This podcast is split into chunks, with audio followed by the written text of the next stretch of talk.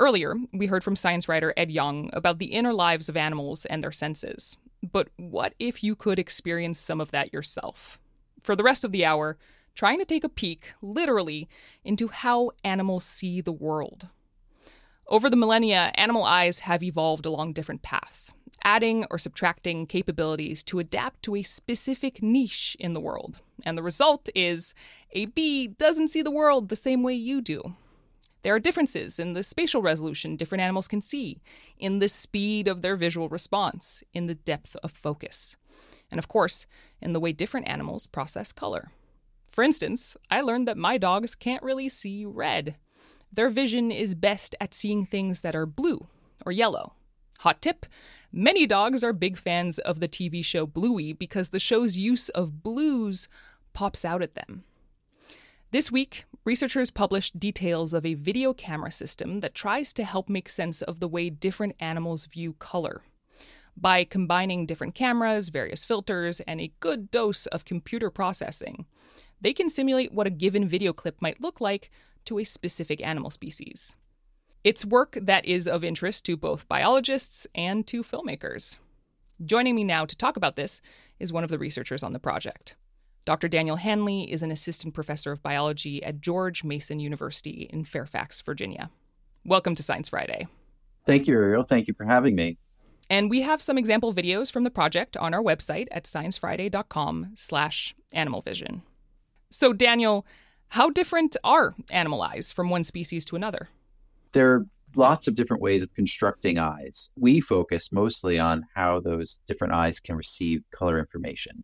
And our paper looks at many different types of eyes. These are what are termed dichromatic, meaning that they have two different kinds of photoreceptors, trichromatic, like us, which we ha- organisms have three different types of photoreceptors, and even tetrachromatic. So birds actually have an extra photoreceptor. So they have four different photoreceptors.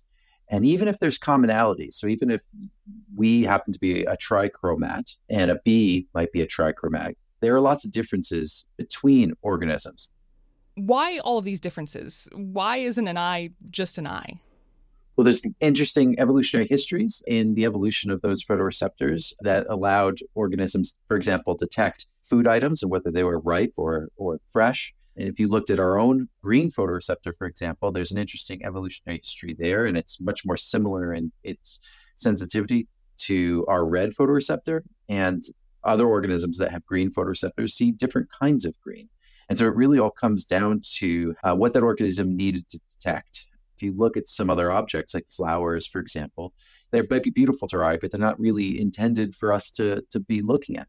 Meaning that species who really, really rely on flowers, like bees, for instance, they'll see flowers differently. Precisely. Can you tell me about this camera system? You know, what does it let you do that's new? Yeah, for sure. The camera system is actually built around two different cameras. And the reason that we did this was because we didn't have good tools at our disposal that would allow us to capture animal perceived colors in motion.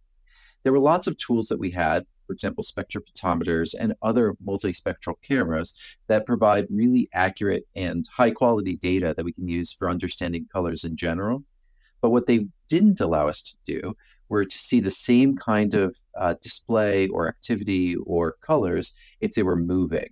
For example, if a bird was dancing or showing off its feathers in a certain way, you would have to switch out your lens or switch out a filter, and you would actually miss much of that behavior and miss the spatial components, the temporal components, and and of course, by the time you switched your lens, the either the bird or the animal would be gone, or that behavior, half of the behavior would be missing.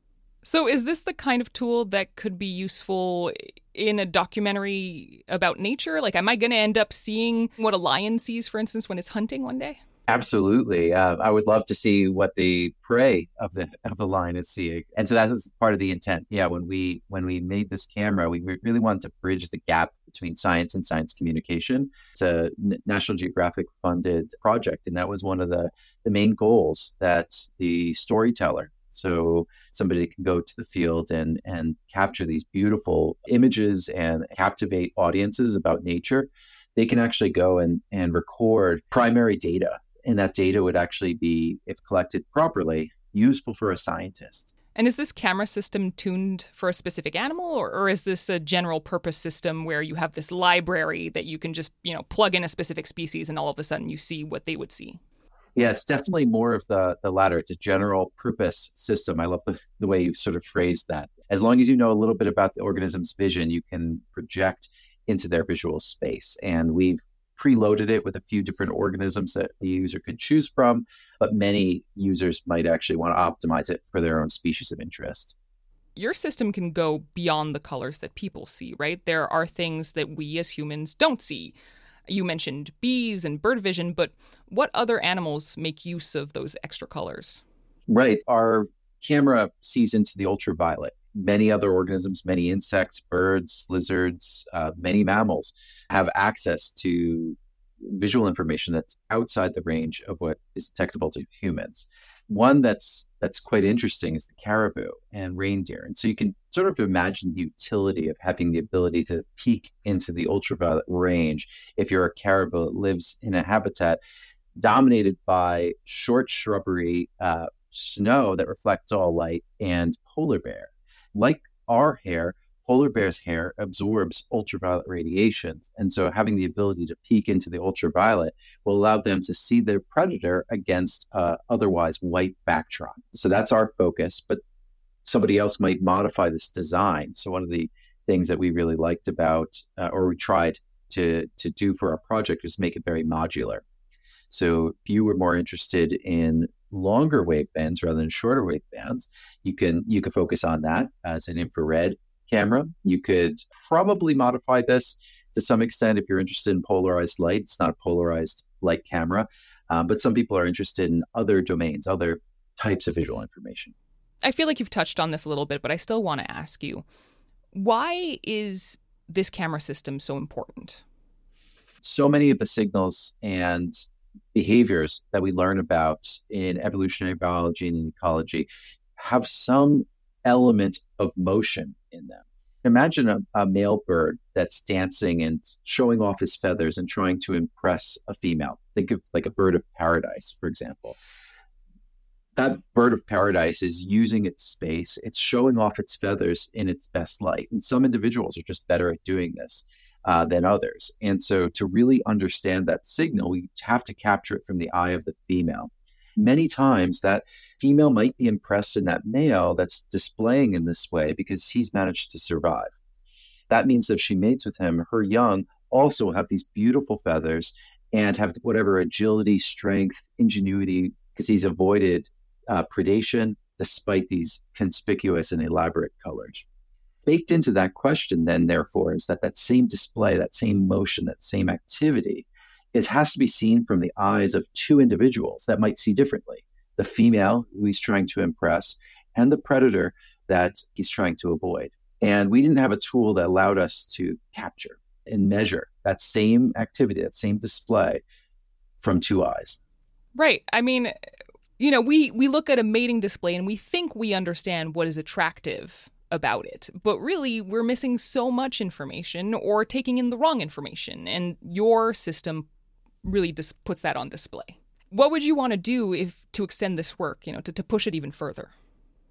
So there are lots of different potential directions. So right now we're interested in capturing as many of these visual displays in motion as we can. And one of the reasons that we want to do that is because I think that we've missed a lot, right? Because we didn't have the tools necessary to, to ask the right questions. And so lead author uh, Vera Vasas and I we are both really excited by the potential that this has to instill curiosity and genuine inquiry that's really forms the basis of the scientific method. A tool like this can really excite people to explore what's in their own backyards. And so much of the 19th and 20th and even into the 21st century has been testing hypotheses that develop from these primary observations and discoveries. We think that there could be a lot that's out there yet to be uncovered.